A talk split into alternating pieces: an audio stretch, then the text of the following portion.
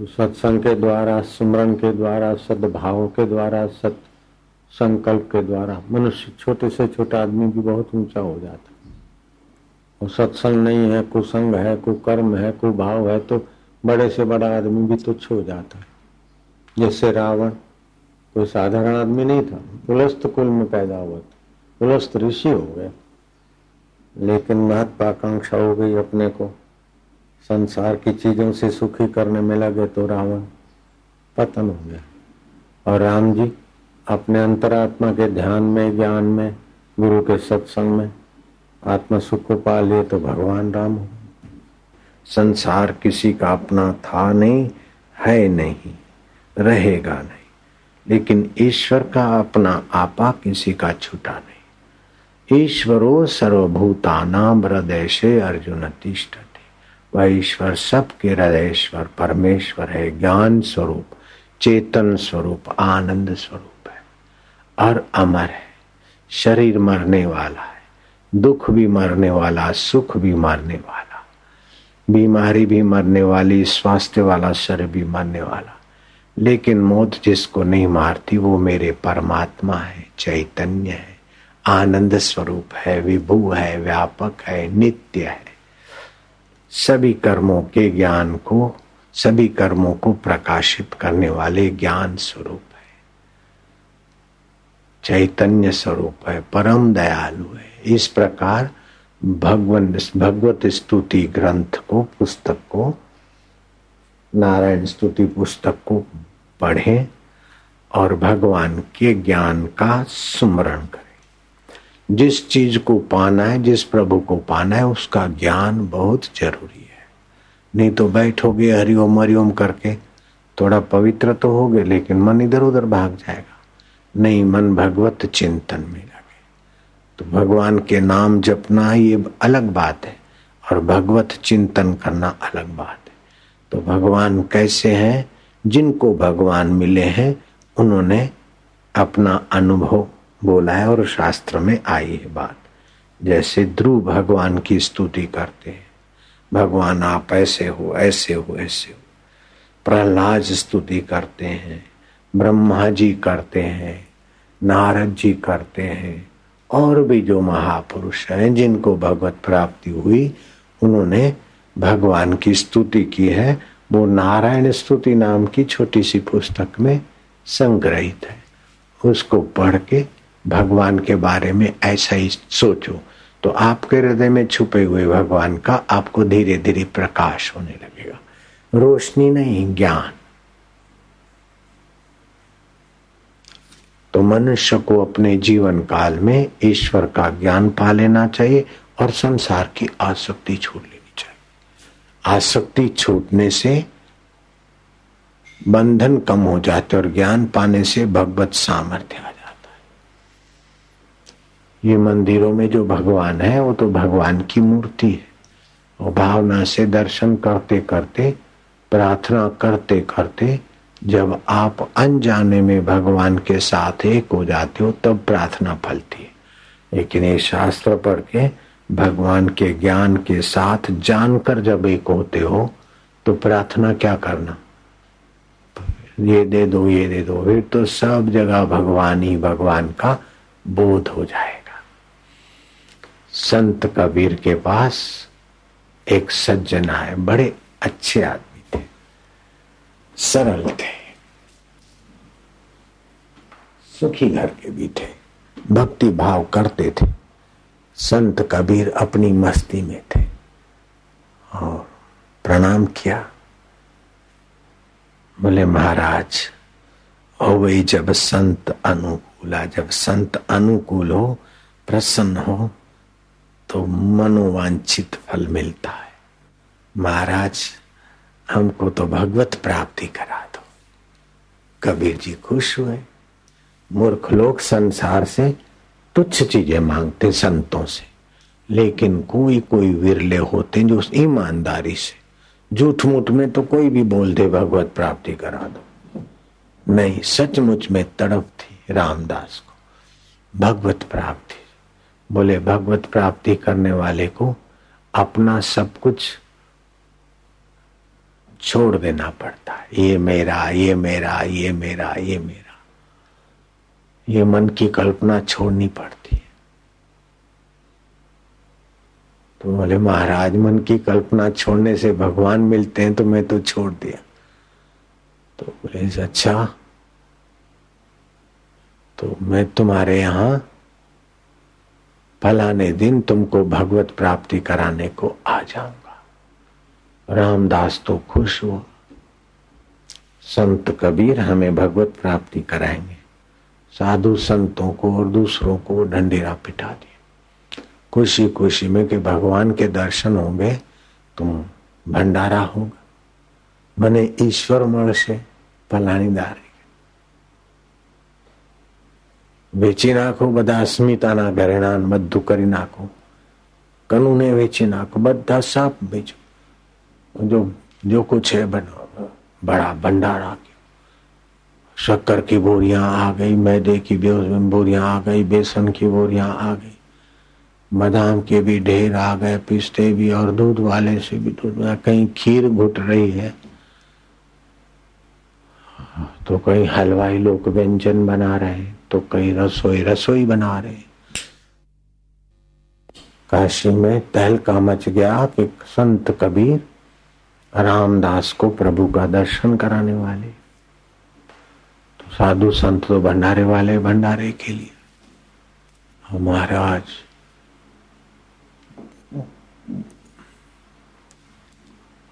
सब व्यंजन तैयार है। कीर्तन हो रहा है।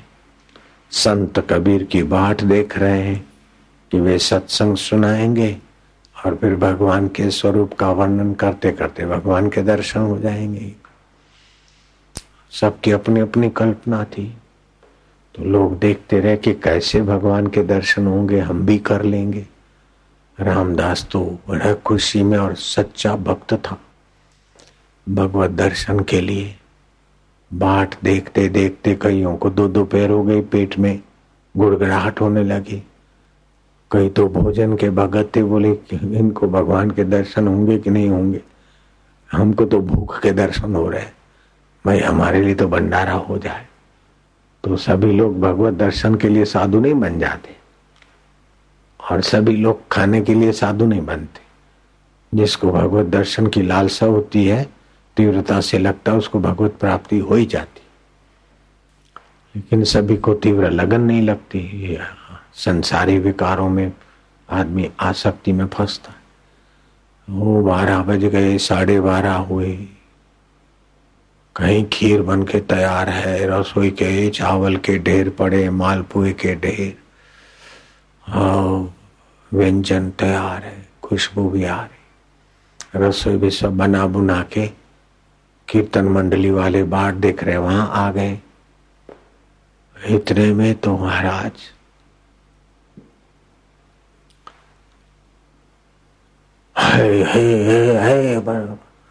हल्ला गुल्ला आया रसोई घर के तरफ़ से।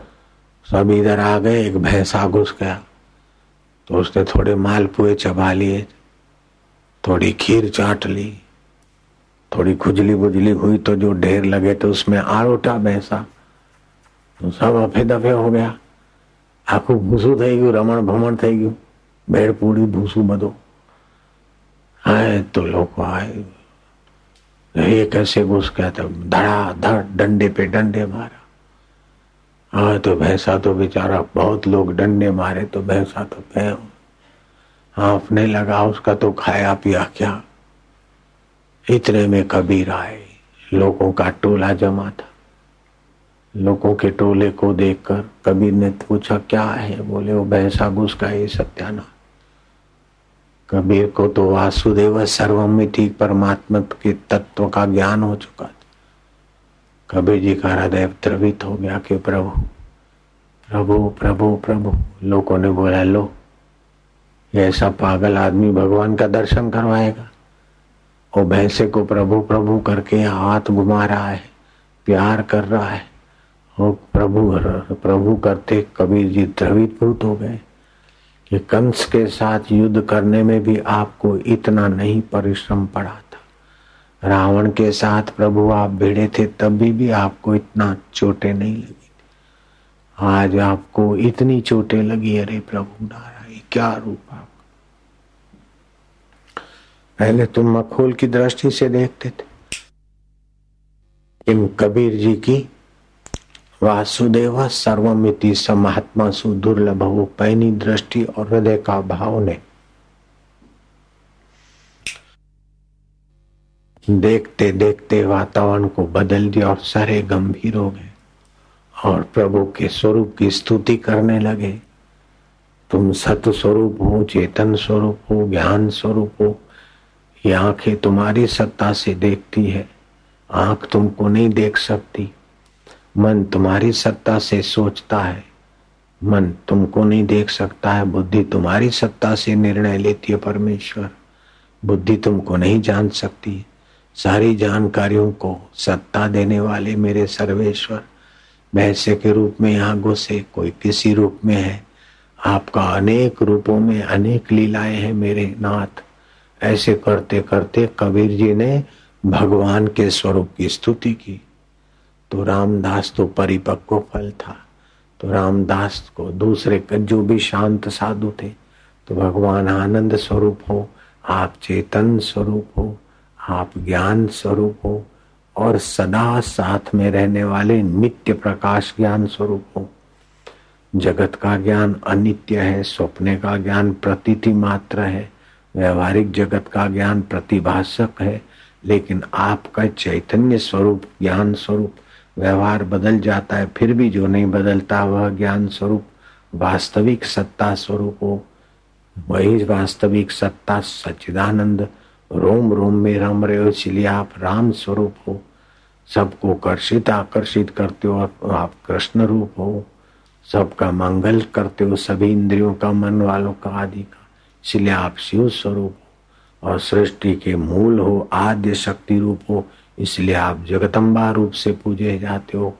लोग आपकी जैसे भी उपासना करते, आप उसी रूप में उसके हृदय में आप अपनी करुणा करवा बरसाते हो। ओम आनंद देवा, ओम सचिदानंद ओम।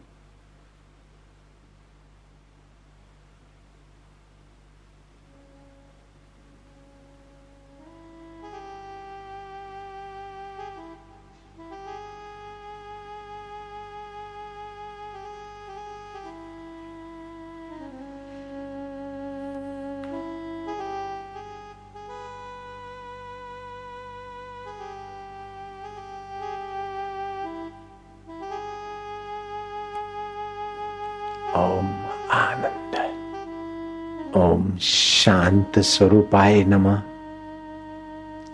ओम चैतन्य रूपाय नमः। ओम कृष्ण रूपाय नमः। कृष्ण कन्हैया, बंसी बजैया, बिंद्रावन की कुंज गलियों में, हमारे हृदय गलियों में, तू अपनी मधुरता प्रकाशित करने वाले प्रभु। मारा वालुड़ा ओम आनंद देवा ओम ओम आनंद ओम। ओम ओम, माधुर्य ओम।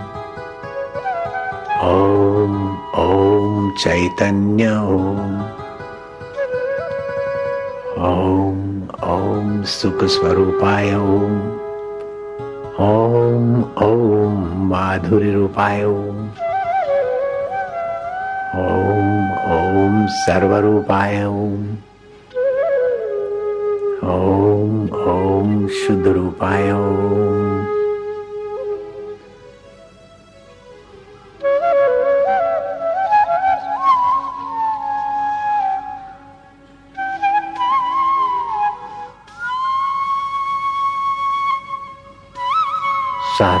सारा वातावरण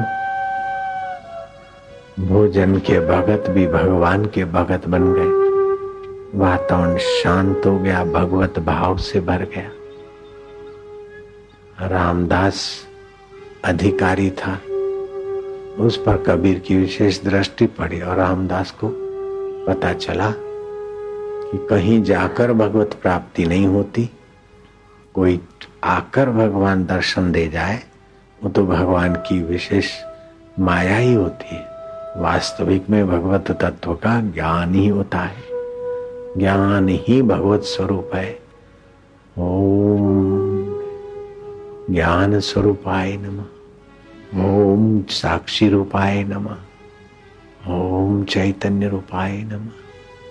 ओम ओम आनंद, ओम ओम ओम। शांति ही ओम।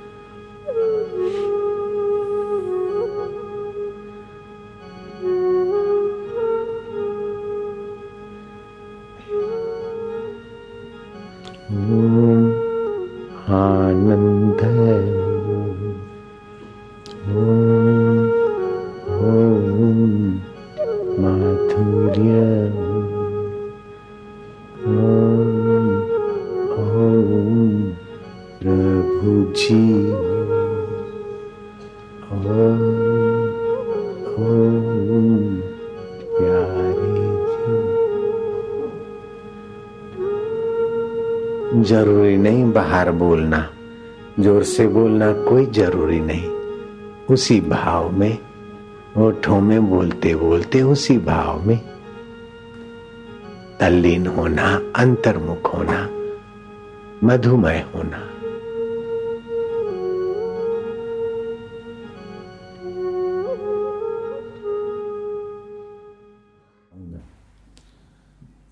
खिला पिला के देह बढ़ाई, वो भी अग्नि में जलाना है। जब शरीर अपना साथ नहीं देता, शरीर अग्नि में जल जाएगा तो इन चीज़ों में ममता रखना नहीं। उपयोग करना, लेकिन ममता तो भगवान में रखना। तुलसी, ममता, राम से समता सब संसार। राग न द्वेष न दोष दुख, दास गए भोपाल ईश्वर मारो छे ऐसी बस हमारी छे भले ऊपर हाँ हमारी है। हे राम जी बाहर से तो अग्नि की नाई चूरमा होकर युद्ध करो, लेकिन अंदर से समझो सब स्वप्न है, तुच्छ है। परमात्मा अपना है। साहिब तेरी, साहिबी, घट घट रही समाए जैसे मेहंदी बीच में लाली रही छुपाए मेहंदी हरी होती, लेकिन लाली छुपी ऐसे ये मरण धर्मा शरीर में अमर आत्मा छुपा जिसकी कभी मौत नहीं होती, उस परमात्मा को जानने के लिए राजे महाराजे राजपाट छोड़ के चले जाते। शरीर क्या है? बोलते, कच्चा कुंभ है। फुटत न लागे बार, फटका लागे फूटी पड़े गर्व करे वे गवार। न शरीर का गर्व करना बुद्धिमानी है, न वस्तुओं का गर्व करना बुद्धिमानी। न व्यक्तियों का गर्व करना बुद्धिमान है। फिर भी एक गर्व ज़रूर करें कि हम चैतन्य आत्मा है, शाश्वत हैं, नित्य हैं और शाश्वत परमात्मा के अविभाज्य अंग मारने वाला अभिमान नहीं, तारने वाला अभिमान करें। मारने वाला अभिमान है, मैं सेठ हूँ, मैं दुखी हूँ, मैं सुखी हूँ, मैं गरीब हूँ, मैं फलाना जाति का हूँ। और तारने वाला अभिमान है कि मैं चैतन्य हूँ, आत्मा हूँ, परमात्मा का हूँ और परमात्मा मेरे अरे बोले पिक्चर चलोगे? जरा ये वाइन पियोगे? बोले, नहीं, मैं साधक हूँ। तो ये साधक हूँ, ये स्वाभिमान है। दुष्टता से बचने के लिए मैं साधक हूँ, ये मैं नहीं कर सकता हूँ। लेकिन दूसरे असाधक है और मैं साधक हूँ। ये मारने वाला अभिमान है। लेकिन मैं साधक हूँ। मैं वाइन नहीं पी सकता हूँ। मैं पिक्चर में नहीं जा सकता हूँ। मैं ये काम नहीं कर सकता हूँ। ये स्वाभिमान है। अभिमान होना चाहिए, लेकिन स्वाभिमान जिस अभिमान से नरकों से बचे, पाप से बचे, ताप से बचे, चिंताओं से बचे, भय से बचे, वो अभिमान करना चाहिए। विदेशों में तो इतना टेंशन, मुफ़्त में टेंशन है, जरा जरा बात में लोग सोचने लग जाते, निर्वस हो जाते, जगत को सच्चा मानते। पहले था नहीं, बाद में रहेगा नहीं, उसी जगत की बातें खोपड़ी में इतनी हावी हो जाती है कि जो पहले था, अभी है, बाद में रहेगा, वो ईश्वर छूट जाता है। जब ईश्वर छूट गया तो उस प्राणी ने कौन सा अपराध नहीं किया? किसी ने मातृ हत्या की, किसी ने पितृ हत्या की किसी ने बिल्ली की हत्या की, किसी ने जीव जंतु की हत्या की। लेकिन जो अंतर आत्मा, परमात्मा, शाश्वत ब्रह्म, उसका पता ही नहीं और जगत को ही सच्चा मानता है तो उसने तो ब्रह्म हत्या कर ली। अपने परमात्मा को ही मार के बैठा है। तो परमात्मा को मारने का पाप यह है कि वो दुखी रहेगा मर मर के घुट घुट के मरेगा। संसार में घुट घुट के मरेगा, अपने आत्मा, परमात्मा की अमरता और सच्चाई भूलकर जगत की बातों में उलझा है तो उसने परमात्मा मारने का पाप किया जिसने परमात्मा मारा तो उसने कौन सा पाप नहीं किया? बिल्ली मारा, चूहा मारा, गाय मारी, गधा मारा, घोड़ा मारा, फलाने को मारा, ये तो एक एक जीव का पाप है। लेकिन सब का जो आधार है, उस ईश्वर को स्वीकार नहीं करता, उसकी सत्यता नहीं मानता है, उसको अपना नहीं जानता है, उसकी प्रार्थना या उसकी स्मृति नहीं करता और जगत की स्मृति करता है, वो ब्रह्म हत्यारा क्या नहीं पाप किया उसने? पाप का फल है दुख, पाप का फल है टेंशन पाप का फल है चिंता। तुलसी पूर्व के पाप से हरि चर्चा न सुहाय। जैसे ज्वर के ज़ोर से भूख विदा हो जाए। ये पूर्व के जो संस्कार है ना ये मेरा है, ये मेरा है, ये ऐसा क्यों हुआ? ऐसा ही क्यों थियो हेड़ो छो थियो हीअं छो थियो हूअं छो थियो एक राजकुमारी ने ऐसा पाप किया था। वो जमाने में ट्रकें आदि नहीं थी लोडिंग के लिए। लोडिंग अनलोडिंग ऊंटों के द्वारा होता था। तो फ़सलें हुई तो ऊँट, रुई के ऊँट भर भर के जाते। है, पचासों पचासों, सौ सौ सौ, दो दो सौ ऊँट। आपके दस ट्रक तो उधर सौ, दो सौ ऊँट हो जाएँगे। ऊँट भर के कतार करके रुई से लदे लदे ऊँट जा रहे थे। तो राजकुमारी महल में खड़ी खड़ी देख रही थी, अरे, ऊँट ऊँट ऊँट, रुई रुई रुई, इतनी रुई, बाप रे, इतनी रुई, कौन काटेगा कौन पींजेगा, इतनी रुई कौन पींजेगा, कौन काटेगा कैसे? केर पिंजंदो केर कतींदो, केर पिंजंदो केर कतींदो सोचने लग गई। सोचते सोचते दिन में, रात में मानसिक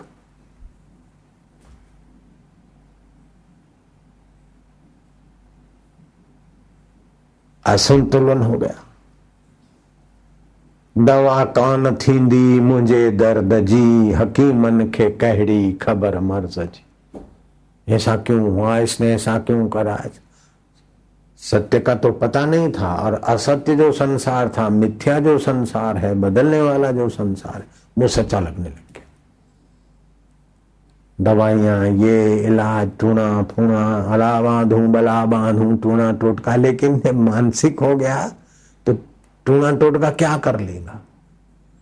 आखिर नगर में एक संत आए और ढंडेरा सुना कि राजा की राजकुमारी को कोई दवा नहीं लगती, कोई टूना टोटका नहीं लगता। राजा बड़े दुखी हैं, राजकुमारी को कोई ठीक कर दे तो राजा उनके चरणों में अपना मस्तक रखेंगे ये। संत ने कहा, मस्तक रखेंगे तो क्या है, नहीं रखे तो क्या है? राजकुमारी को ठीक तो कर लेंगे, बच्ची है अपनी चलो संत जरा शांत हो तो संत के चित्त में वो आके, कुछ भी नहीं बात में तो। राजकुमारी को संदेशा भिजवाया, राजा को कि ले आ तेरी बेटी को हम ठीक कर देते।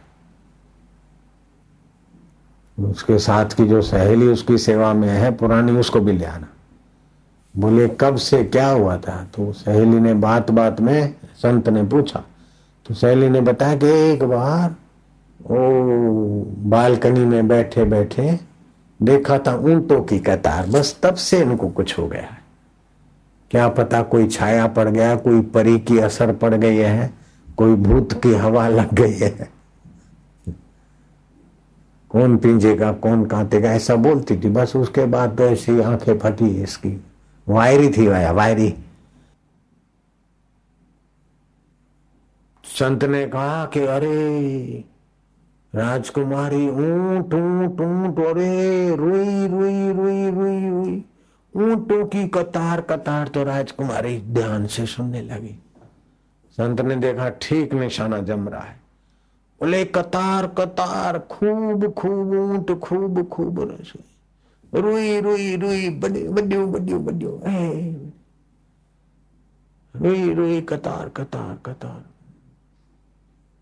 वह गए व्या व्या व्या व्या, डिग डिग डिग डिग डिग लाए, डिग कयूं, डिग डिग वॾो पहाड़ पहाड़ पहाड़। के माण्हू बीड़ी पीधी बीड़ी न चवंदा वारे वारा बीड़ी बीड़ी बीड़ी पीतई ऐं उन मोयो उछले छॾियो, सिगरेट हुन पासे। बाहि लॻी बाहि लॻी बाहि लॻी, महाराज, ए तो भांजी वही भंबट थी भरी ख़तम। राजकुमारी सड़ी वई बसि कोई ॾिनी न कदे माँ सुठो थियो सुठो थियो सुठो थियो सुठो थियो राजकुमारी के खोपड़ी से टेंशन उतर गया और ठीक हो गई।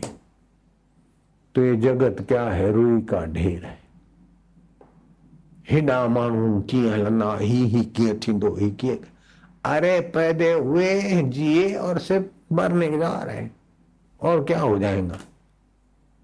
जैसे जल में बुध बुधा उपजे बिन से नीत, जग रचना तैसी रची जान ले रे मित। पानी में लहरें हरे, इतनी लहरें इतनी लहरें, इतने बुलबुल, इतनी झाग क्या होगा क्या होगा? अरे जैसे हुआ, ऐसे छू होता है, फिर होता है, होता तेरा विषय नहीं है झागों को, लहरों को, बुलबुलों को देखना, तेरा विषय कि इनकी गहराई में पानी। समुद्र के गहराई में ज्यो का त्यों, ऐसे सृष्टि के गहराई में और हमारे गहराई में आत्मा परमात्मा ज्यो का त्यों साक्षी स्वरूप। मन तू ज्योति स्वरूप अपना मूल पिछान तू आत्म ज्योति है अपने मूल को पिछान ईश्वर को पाने के लिए आया। झूठ बना बना कर मर जाने को आया। गाड़ियाँ चला चला के मर जाने को आया। दुनिया को खोपड़ी में डाल डाल के परेशानी लेने को आया। मनुष्य जन्म का फल ये है कि अपना उद्धार कर ले, मर जाए, फिर भेहूतों के भटके। अथवा किसी के गर्भ में आए, गर्भ मिले न मिले तो उसके पेशाब में बह गए, गटर में चले जाए। तो डमम डमैया की ऐसी तैसी, तुम्हारी ज़िंदगी की ऐसी तैसी। पेशाब में ही बहना पड़े, ऐसा ही जीवन हुआ तो तुमने क्या जिया? बीमार होकर मर गए, लाचार होकर मर गए, संसार को खोपड़ी में डालते डालते मर गए तो मनुष्य जीवन तुम्हारा व्यर्थ, माँ का गर्भ धारण करना व्यर्थ, पिता का परिश्रम व्यर्थ, मित्र और गुरुओं की सेवा सब व्यर्थ कर दी, मूर्ख तुमने। श्री कृष्ण ऐसे लोगों को पर कृपा करके गाली देते। गीता में 108 गालियाँ दी। गीता में 108 गालियाँ दी, जो संसार को सच्चा मान कर जरा इतना निपटा लू जरा इतना कर लू, फिर करूँगा, जरा ये ठीक कर लू, वो ठीक कर लू। संसार को ठीक करके फिर भजन करेंगे तो करेंगे। ऐसे लोगों को भगवान ने 108 गालियाँ दी कृपा करके। निंदक निंदा करता है तो हमारी कमज़ोरी देखकर निंदा करके वो खुश होता है। लेकिन माता पिता और गुरु अगर थोड़ी निंदा करते हैं, डांटते हैं तो हमारी भलाई के लिए तो उनको निंदा का पाप नहीं लगता है। उनको तो परहित का स्वभाव है। तो श्री कृष्ण जो निंदा की, या 108 गालियाँ दी तो गीता तो पूजनीय है। गीता में 108 गालियाँ हैं। फिर वो गीता पूजी जाती कि कृष्ण के हृदय में करुणा है, दया है। श्री कृष्ण ने गाली दी विमुढ़ा वीआईपी कोटा के मूर्ख। आसुरम भाव आश्रिता। असुरों के भाव का आश्रय लिया। जगत को सच्चा मान के, जगत में से कुछ पाना, कुछ ढेर करना, ये आसुरम भाव आश्रिता। नरा अधमा, मनुष्यों में वे अधम है। भले देखने में उनके पास हिरणपुर है, सुवर्ण के हिरणाक्षपुर है, नराधमा, सोने की लंका है। रावण राक्षस नहीं था। लेकिन ऐहिक जगत से मज़ा लेकर बड़ा बनना ये राक्षसी प्रवृत्ति, इसीलिए राक्षस कह रहे पुलस्त कुल के अंदर पैदा हुआ तो पुलस्त ऋषि की परंपरा का बेटा कोई राक्षस होता है क्या? लेकिन रावण को राक्षस कहते आसुरम भावम आशिता। विमुढ़ा विमुढ़ा नानु पश्यंती। पश्यंती ज्ञान चक्षुषा। विमुड लोग उस मुझ अंतर आत्मा शाश्वत। परमेश्वर को नहीं जानते, ज्ञान की आँख से जाना जाता।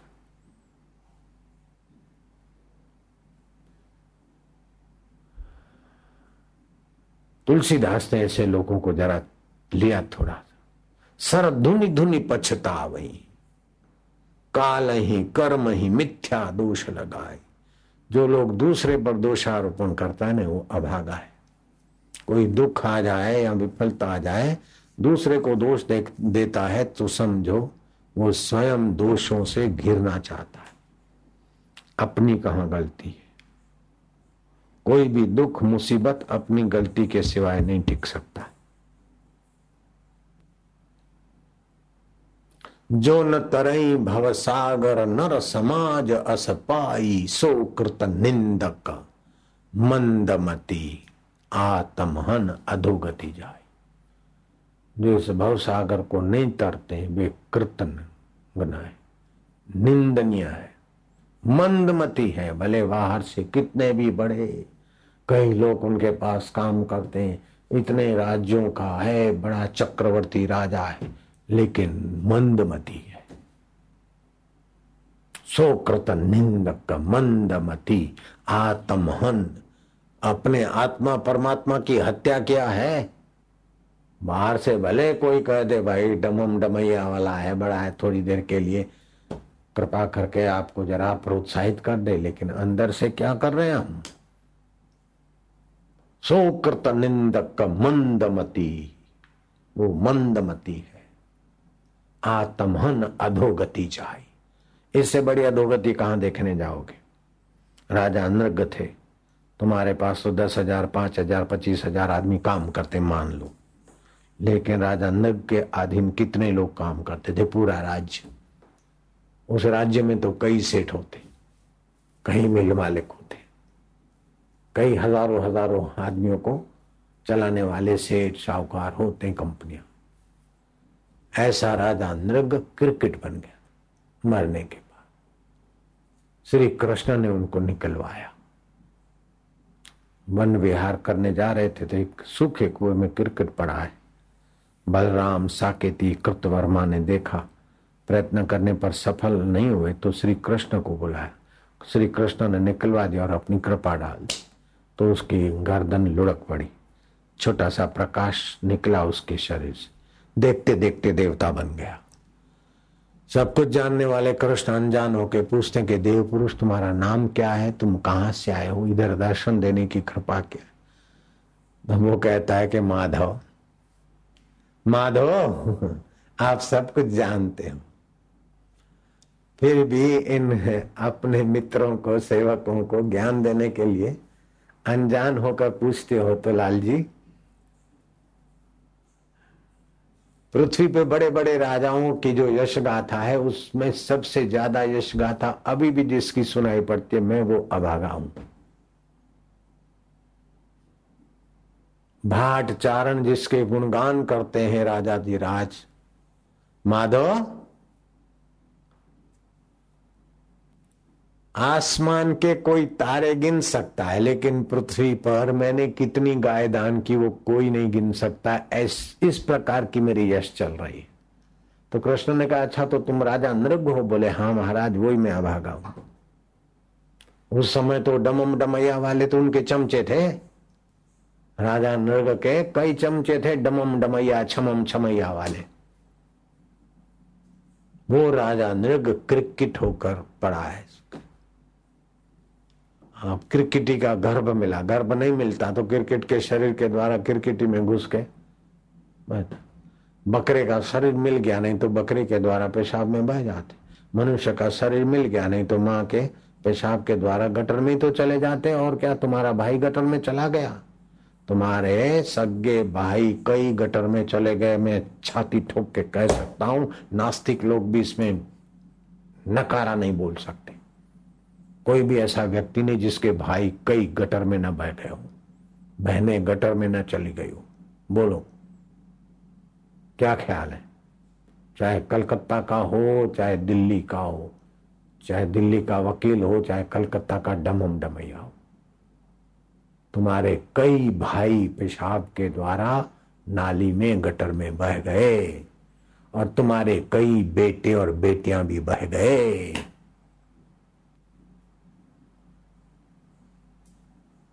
नरा अधमा कृष्ण बोलते मनुष्य में वो अधम है, जो अपने आत्मा का उद्धार नहीं करते।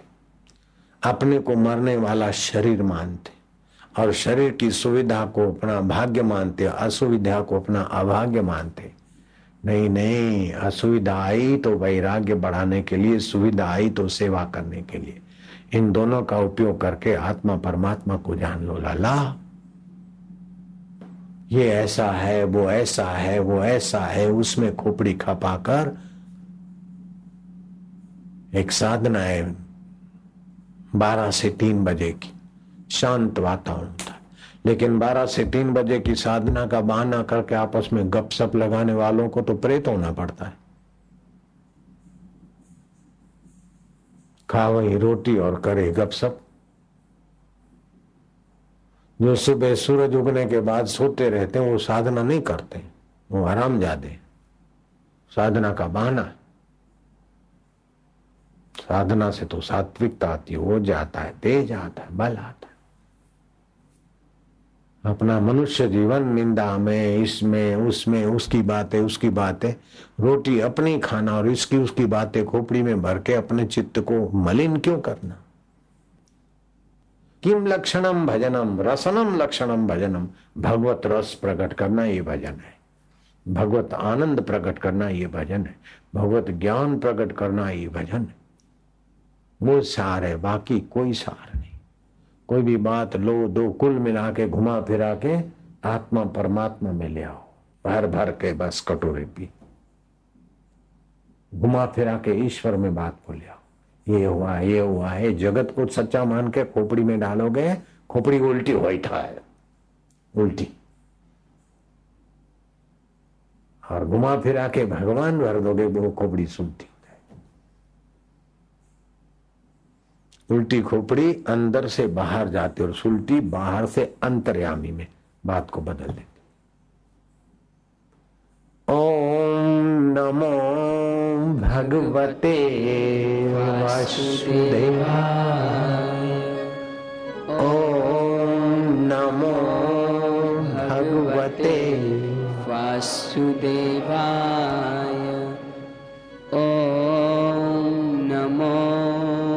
भगवते वासुदेवा एक होता है पाना दूसरा होता है जानना।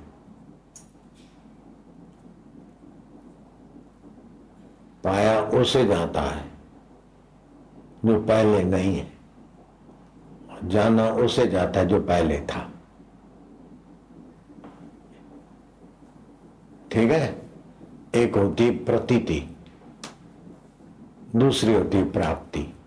तो दुनिया की चीज़ों की प्रतीति होती है कि हमें ये मिल गया, ये मिल गया, ये मिल गया। जैसे स्वप्न में प्रतीत होता है, ये मिल गया, ये मिल गया, ये मिल गया। आँख खुली तो कुछ भी नहीं। ऐसे बोलते बेटा मिल गया, पत्नी मिल गई, ये मिल गया, वो मिल गया। आँख बंद हुई तो कुछ भी नहीं। दूसरी होती है, प्राप्त की प्राप्ति। जो पहले प्राप्त है, खाली उसको खोजा तो मिल गया। तो पहले था। जो पहले था, खाली भूल के कारण पता नहीं चलता था। तो परमात्मा हमारा आत्मा होकर पहले बैठा है, अभी है, बाद में रहेगा। बेटा पहले नहीं था, शरीर भी पहले नहीं था, दुनिया का कोई धन दौलत पहले नहीं था। जो पहले नहीं था, वो बाद में भी नहीं हो गए अच्छा? हाँ। तो जो पहले नहीं था, वो बाद में भी नहीं रहेगा। अनित्यानि शरीराणी। वैभवो नहीं व शाश्वत। नित्य सन्निहितो मृत्यु, कर्तव्यो धर्म संग्रह। रोज मौत के तरफ़ आगे बढ़ रहे। तो अभी जो मिला है, उसके बाद भी जो मिलेगा तब तब तक रहेगा। संभाल संभाल के मरना है ना। अगर सत्संग है तो जो मिला है ठीक है, मिलेगा ठीक है। उसका उपयोग सत्य के लिए हो जाएगा। सत्य सदा रहता है। जो पहले था, अभी है, बाद में रहेगा। और प्रतीति पहले नहीं था, बाद में नहीं रहेगा, अभी प्रतीत हुआ। पहले अमेरिका में मेरी दुकान नहीं थी। अमेरिका वाले समझ लो। तो बाद में भी नहीं रहेगी। पहले मेरा ये नहीं था। तो बाद में भी नहीं रहेगा। लेकिन मेरा आत्मा परमात्मा पहले था। शरीर के पहले था। और अभी भी है, वो बाद में रहेगा। तो वो सदा प्राप्त है। ईश्वर सदा प्राप्त है। और संसार प्रतीति मात्र है। और प्रतीति ज़्यादा हो गई तो अपने को भागशाली मानते नहीं हुई, कम हुई तो अपने को अभागा मानते तो गरीबी दुर्भाग्य नहीं है, अमीरी दुर्भाग्य नहीं है ना समझी दुर्भाग्य कुसंग दुर्भाग्य। वाहवाही होना, धन होना, ये सौभाग्य नहीं है। सत्संग मिलना ये सौभाग्य। भगवान राम के गुरुदेव कहते हैं। तो प्रतीति जो है, वो दो प्रकार की होती है। एक होती है प्रतिभाषिक प्रतीति, जैसे सपने में ये मिल गया, वो मिल गया, ये हुआ, वो हुआ। और उस समय उस होने का सुख दुख भी होता है। जेल आ गई तो दुखी हो गए सपने में। शत्रु का के ऊपर हम हावी हो गए तो मज़ा आता है। उसको बोलते हैं,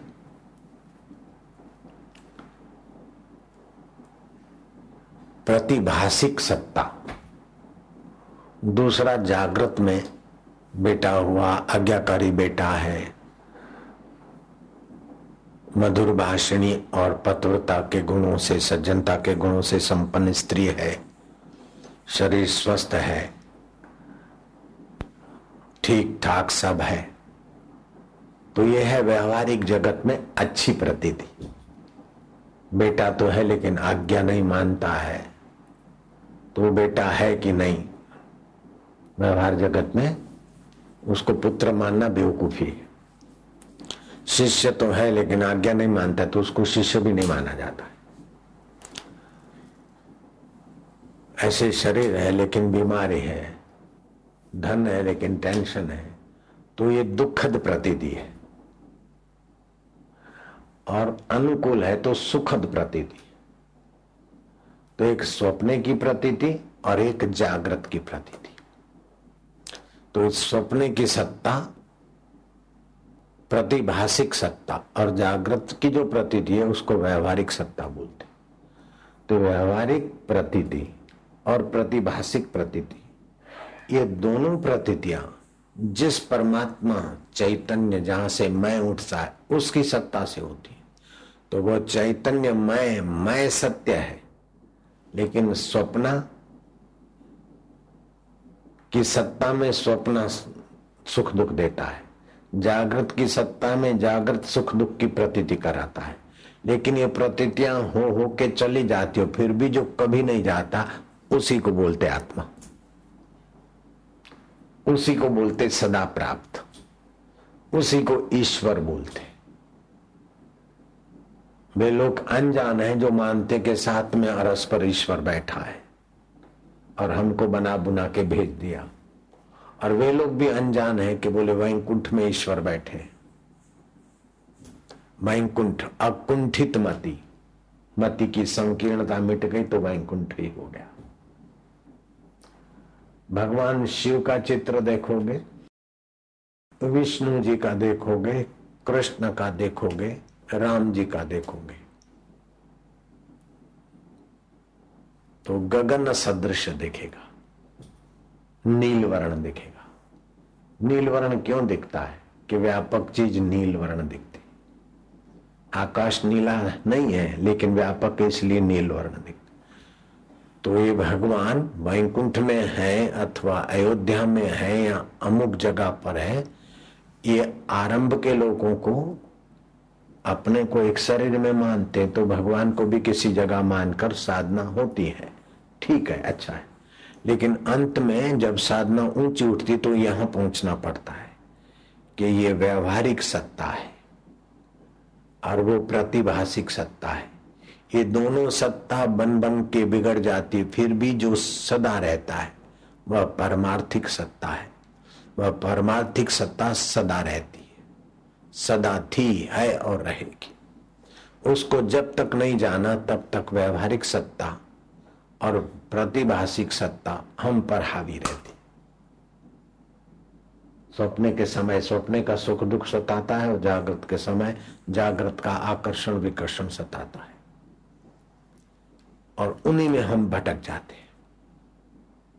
कबीर जी ने कहा, भटक मुआ भेदु बिना। इस भेद को जानने वाले महापुरुष का ज्ञान जब तक अच्छी तरह से पचा नहीं, तब तक जीव भटकता है। भटक मुआ भेदू बिना। पावे कौन उपाय?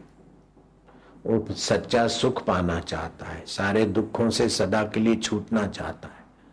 और ऐसा पाए कि छूटे नहीं, ऐसा वो पाना भी चाहता है। कोई ऐसा धनी नहीं ऐसा चाहे कि मैं निर्धन हो जाऊँ। कोई स्वस्थ व्यक्ति ये नहीं चाहता कि मैं बीमार हो जाऊँ। हम जो सुखद है, उसको सदा चाहते और दुखद है उसे पाला न पड़े, ये हमारी चाह है। तो ये चाह क्यों? कि ऐसी चीज़ है जो सदा सुखद है और दुख से पाला न पड़े। वो चीज़ है, इसलिए ये चाह बनी है। प्यास क्यों है कि पानी है, इसलिए प्यास है। भूख क्यों है कि भोजन है, इसलिए भूख है।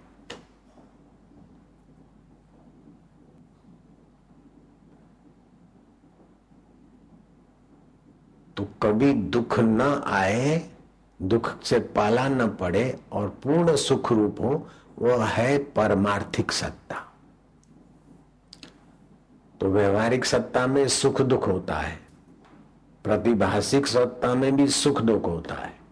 लेकिन परमार्थिक सत्ता जो है, उसमें न सुख की कीमत है, न दुख का प्रभाव है। वहाँ परम आनंद है, परम शांति, परम ज्ञान है। और परम पूर्णता है। फिर उस महापुरुष को जो परमार्थिक सत्ता में ज्यो के त्यों जगह है, उनको ये नहीं होता कि हमें कृष्ण जी के दर्शन हो जाए, राम जी के दर्शन हो जाए, हमारा नाम हो जाए, हमारा ये बन जाए, हमारा ये बिगड़ जाए। नहीं होता। जो हुआ अच्छा हुआ, जो हो रहा है अच्छा है, जो होगा वो अच्छा ही। सब सपना है। तो ये परमार्थिक सत्य को पाने के लिए मानुष्य बुद्धि है। और परमार्थिक सत्य के तरफ़ ले जाए, उसी को सत्संग बोलते हैं। बाकी सब कथा, वार्ता, ये सब। मैंने बताया था कि आपको प्रसिद्ध होना है तो एक तरीका है। एमएलए एमएलए की प्रसिद्धि कुछ भी नहीं, मिनिस्टर की प्रसिद्धि कुछ नहीं। मैं ऐसा तरीका बताऊँ कि लोग आपको भगवान करके पूजे। लेकिन वो व्यवहारिक जगत में होगा। आत्म शांति अलग चीज़ है। हाँ कोई आत्म शांति भी पाले और ये खेल भी कर ले, उसकी मौज की बात।